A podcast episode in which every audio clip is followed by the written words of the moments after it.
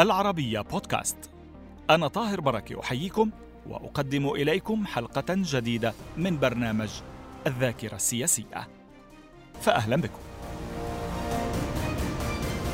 في الحلقة الثانية يتحدث رئيس الوزراء الأردني الأسبق عبد السلام المجالي عن عملية الخطف الثانية التي تعرض لها في بيروت.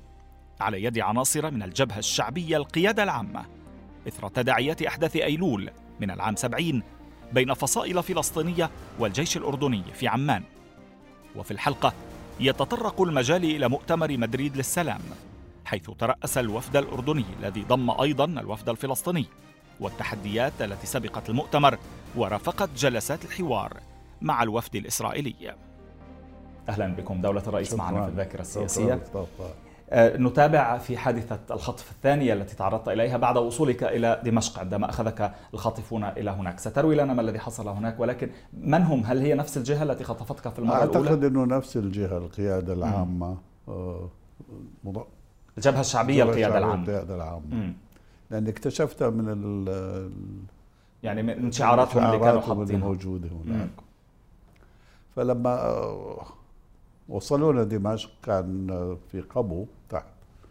جلسنا يمكن بضع دقائق عشر دقائق بعدين أخذوا لي السيارة إلى دوما. جنب دوما في له معسكر هناك. فجلست في المعسكر فتت فإجا واحد يحكي فبتعرف كلهم هذول منظمة. فيلعبوا بالكلاشينكوفات وكذا وهيك بيأشروا علي نوع من التخويف أو ترهيب. ما اخذتش فيها ولا بعدين جاب لي البدلة مشان ألبسها. ففعلا لبستها فوق البيجامة. قال لي خذ دخن سيجارة. قلت له لا. بتدخن؟ قلت له يا أخي ما بتدخن ما بت... أنا تركت الدخان. قال آه قبل يومين كنا نشوفك كنت عم تدخن. فدليل إنه كانوا عم يراقبوني فترة طويلة يعني. فعاد فعلا أنا آخر 48 ساعة كنت تركت الدخان ما صار لي 48 ساعة. أوف.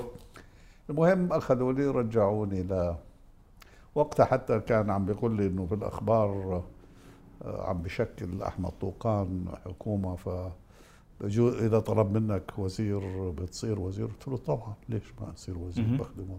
قال لي بتشتغل مع الملك كذا واستخدم عبارة كثير سيئة. قلت له اخجل على حالك عيب يعني تحكي هذا الكلام. فقال إنه الدبابات دخلت على المستشفى وما بعرف شو. قلت له يا ابني المستشفى الذين يعملون فيه فلسطيني واردني يمكن أخوك ولا أختك هناك ولا ابن عمك هناك واللي دخل أيضا يكون عمه. ما كلام مش مش ممكن أن يكون هيك ولا الجيش العربي بيقدم على هيك أمور. المهم اجى واحد بيقول لي ممكن نرجع للشام. قلت له تفضل. ركبونا بالسياره رجعنا للمحل اللي كنا فيه.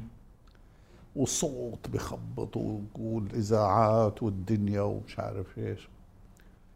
فإجا واحد شاب قاعد قال لي إحنا متأسفين وإحنا يعني أخطأنا معك وكذا وكذا وكذا وكذا. قال لي والله هذا اللي صار وكذا وإحنا متأسفين. وهلا قررنا نرجعك لبيروت قلت له بس إذا بتسمح لي إنه طولت شوي إذا يعني تأخرنا كثير لأنه تركت زوجتي في الفندق فندق. وبتكون هلا غليان قلبها علينا. قال لي لا مسألة بسيطة أخذ التليفون. هلو أعطيني بيروت. هلو بيروت. أعطيني أوتيل ثلاثة. هلو أعطيني الغرفة 500 ومش عارف قد إيه. بلحظتها يعني كأنه أوتوماتيك بإيده. مرحبا مرحبا كيف قالت لي أنت وين؟ قلت لها لا قريب إن شاء الله بجيكي بعد يعني من هون لنص ساعة بوصل. قال لي لا والله تقول لها يعني بدها شيء ساعة ونص. قلت لها طيب ساعة ونص. أنا بفكر إنها شيء عادي فركبنا بقى السيارة وطلعنا. برضه نفس الشيء لم نقف على حدود لا لا على اللبنانية ولا على السوريه المهم وصلنا عند باب الأوتيل. قبل ما أفوت باب الأوتيل وإذا إذاعة الساعة خمسة بعد الظهر لندن. هنا لندن اختطاف وزير الصحة الأردني وزوجته وأولاده. أنا قبلها ما أعرف عنه في خطب ففعلا يعني عصبت. إنه كمان على الستات فطلعت وإذا هي قاعدة. طبعا لما حكيت معها قلت يعني ما شعرتش إنه كاينة مخطوفة. شو القصة؟ حكت لي قصتها هي ألعن من قصتي. هي لما دخلت جوا دخلوا عليها وأخذوها وهي بقميص النوم. قالت لهم بس خليني ألبس. تلبس ما خبطها كفين. أوف. قالت له طيب أنتم يعني عرب وبتهتموا كثير في ال- في الشرف وفي النساء وفي كذا هيك بتتصرفوا؟ هي للعلم غير آه. عربية. آه فأخذوها طلعوها هي والأولاد. لما إجت على ال- الليفت على المصعد. على المصعد واذا في دم. فقدرت انه قتلوني يعني. فبتقول له قتلتوه قال له لها لا هو أطلق الرصاص على واحد من جماعتنا. طب منين الرصاص يطلق؟ المهم نزلت لما فاتت ركبوها بالسيارة واذا الجريح هناك.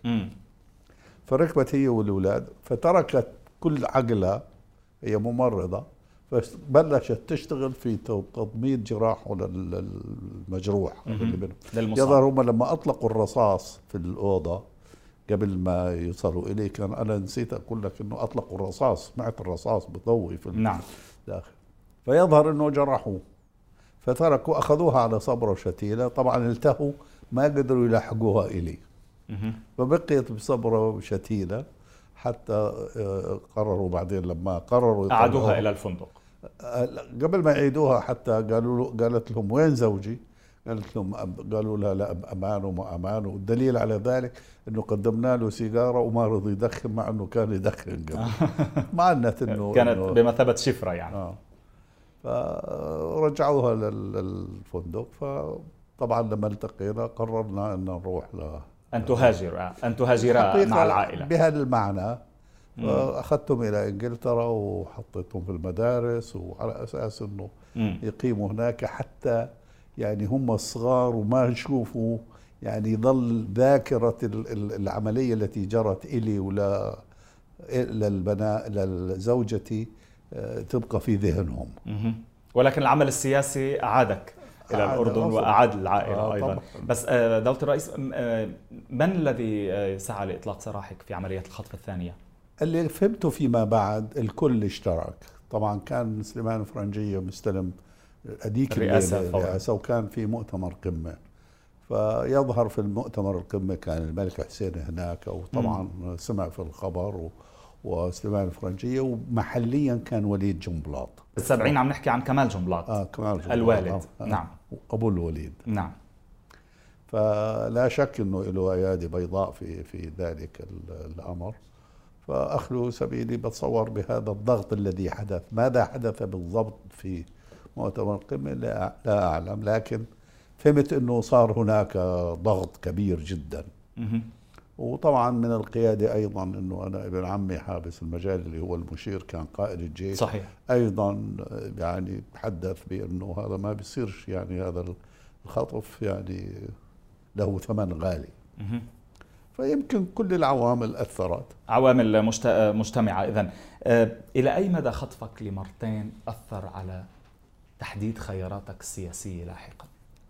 الواقع وقتها بعديها قررت إني أنا الحقيقة آه، كان عندي اوفر إني أشتغل في منظمه الصحة العالمية مم. نائب مساعد مدير فأخذتها فرصة وأنا خدمت وطني بما فيه الكفاية فقررت إني أنا ألتحق فيها ولذلك وضعتهم في المدرسة وعلى أساس إني أشتغل في يعني في الأمم المتحدة.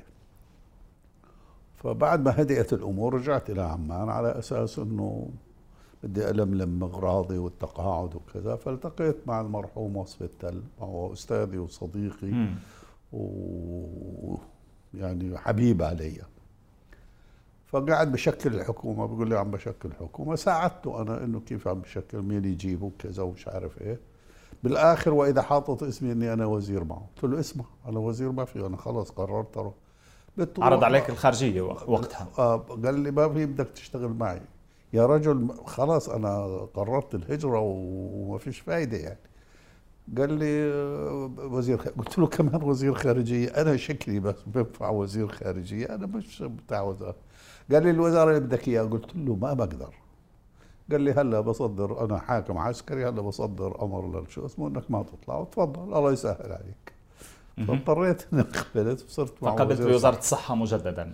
بعد انهيار الاتحاد السوفيتي وحرب الخليج الثانية دعت الولايات المتحدة والاتحاد السوفيتي العرب وإسرائيل لحضور مؤتمر مدريد للسلام في الثلاثين من تشرين الأول أكتوبر 1991 في العاصمة الإسبانية.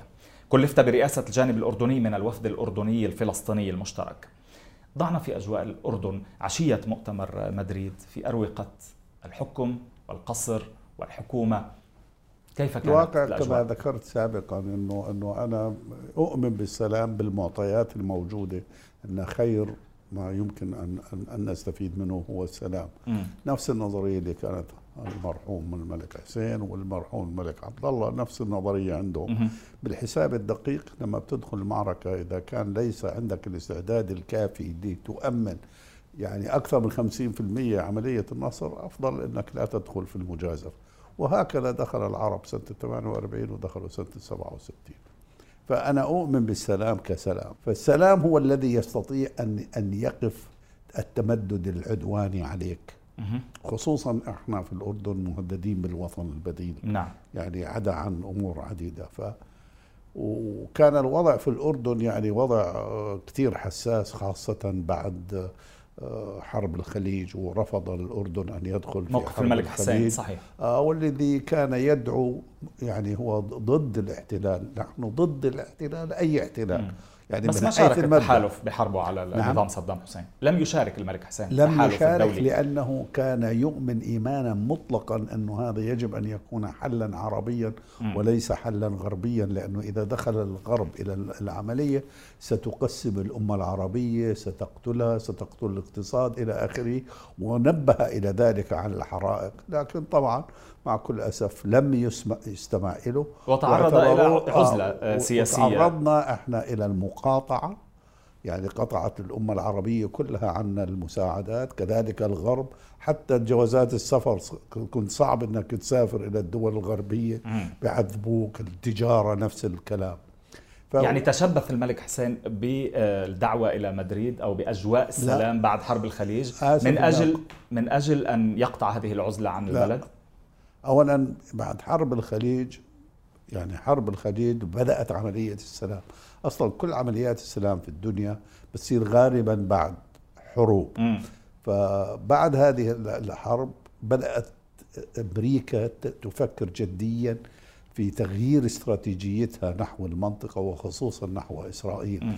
من أن تكون إسرائيل هي ال- الخفير المتقدم القوي الذي يحرس عمليات آه، مرور البترول ووصول البترول إلى الدول الغربية باعتباره عصب الاقتصاد الأساسي. الآن هم إجوا و- ودخلوا الخليج فلم تعد أهمية إسرائيل للغرب كما كانت في السابق. فمن هنا بدأوا عملية السلام. لكن غضبهم على الأردن كان شديدا إلى درجة أنهم لا يريدون أن يدخل الأردن في السلام إطلاقا.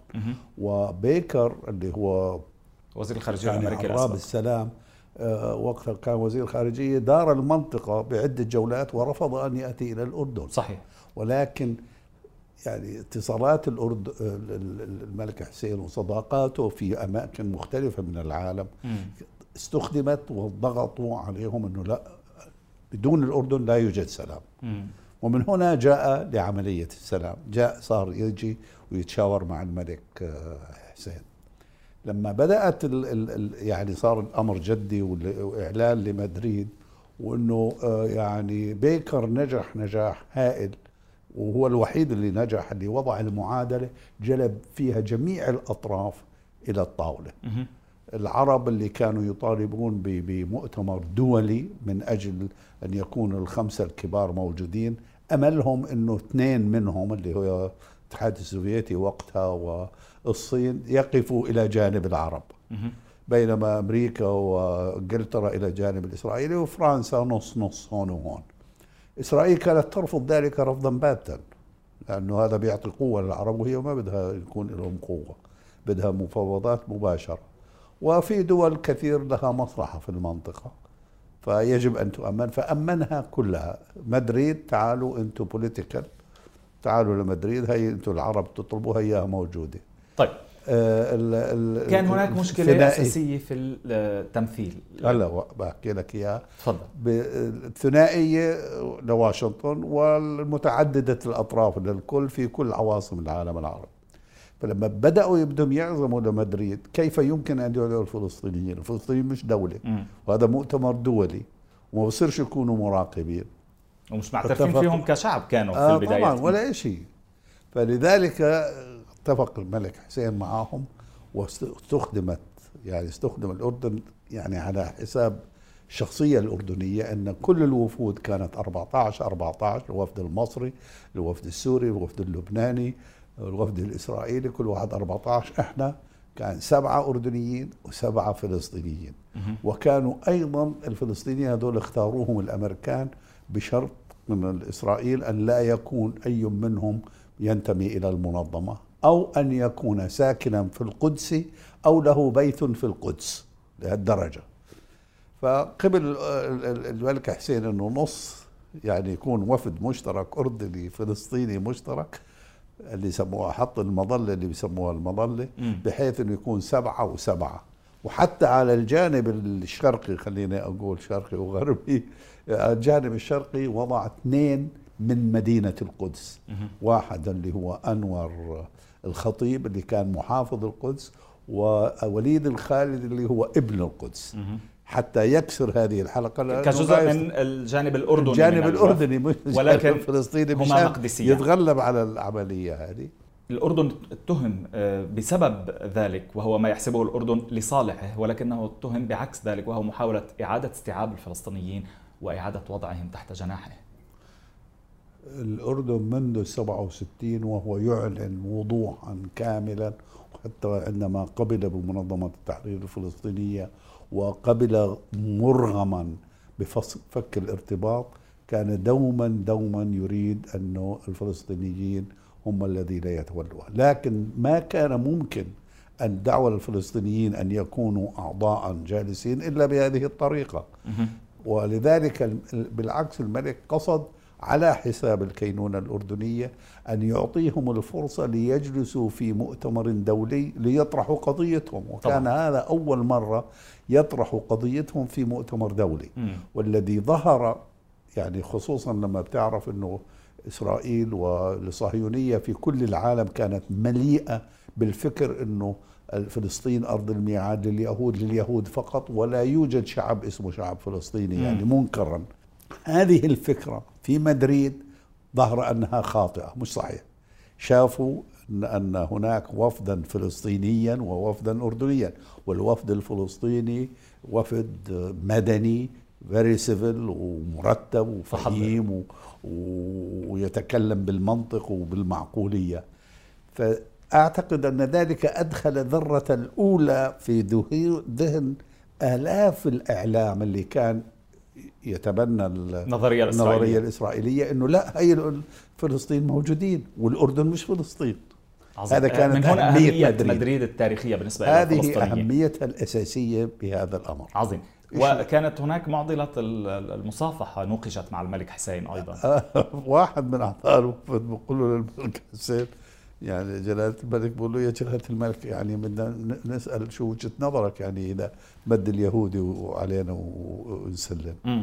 قال له يا أخي إحنا عندنا في الدين الإسلامي من آه، إذا واحد ألقى عليك التحية فردها بأحسن منها أو ردها هي. شو هالمشكلة يعني؟ ما ما مش هالمشكلة الفظيعة. لكن كانت هذه العقدة عند اليهود. يعني في حتى في مدريد كانوا يحاول كل الجهد هذا رئيس الوفد إنه بس بده إنه يسلم علي قد- قدام التلفزيون يعني. يصافحني وكان هذا أمر فيه كثير من الصعوبة عم نحكي هون عن آه، إلياكيم آه، روبنشتاين آه،. من الوفد الإسرائيلي اللي كان في. مؤتمر رئيس الوفد الإسرائيلي اللي كان في مؤتمر مدريد. آه، يعني نظيرك حضرتك كنت عن الجانب الأردني من الوفد الفلسطيني الأردني المشترك. تقدم إليك في بدايات المؤتمر فقال آه، قال لي يعني آه، اولا كيف ممكن يعني نتعامل؟ وأنا أول مرة يعني بالضغط كان امريكاني إني أشوفه بوحده. قلت له أنا بلقي كلمة وأنت بتلقي كلمة وفلسطيني بلقي كلمة وأنت بتلقي. فطلع علي قال لي يعني طبعا بناديني باشا. أنا يا باشا بس أنتم دولة وإحنا دولة الفلسطينيين لسه ما صاروا دولة. فإذا بتسمح أني أنا أحكي بعدك وبعدين الفلسطيني أنا راسا لمعت في ذهني إنه هذا أفضل. لأنه إذا حكى الإسرائيلي كلام زايد على الأقل الفلسطيني يتناولوا لأنه هن ثلاث أه. كلمات يصير عنده فرصة للرد. آه، فرصة للرد وفعلا كان ذلك كذلك يعني. فيعني هاي من جمله الأشياء. بعدين بيسألني كيف بدنا نسلم؟ مم. قلت له يعني ما هي هي المعضلة الفضل قال لا يعني مثلا إنه كيف يعني بتريد؟ قلت له أنت أصلا فايتين من الباب. وإحنا بنفوت من الباب بس نوقف هيك مد إيدك سلم عليك سلام عليك. قال يعني ما فيها مشكلة؟ قلت له لا ما فيها مشكلة. بدي أحكي تحديدا عن التنسيق الفلسطيني الأردني في مؤتمر مدريد والتنسيق العربي العربي في ذلك المؤتمر ولكن مع بداية الحلقة المقبلة إن شاء الله, إن شاء الله. شكرا لوجودك معنا مجددا. هكذا إذا نكون قد وصلنا إلى ختام هذه الحلقة. أيضا من الذاكرة السياسية مع دكتور عبد السلام المجالي رئيس الوزراء الأردني الأسبق. شكرا وإلى اللقاء. Thank you.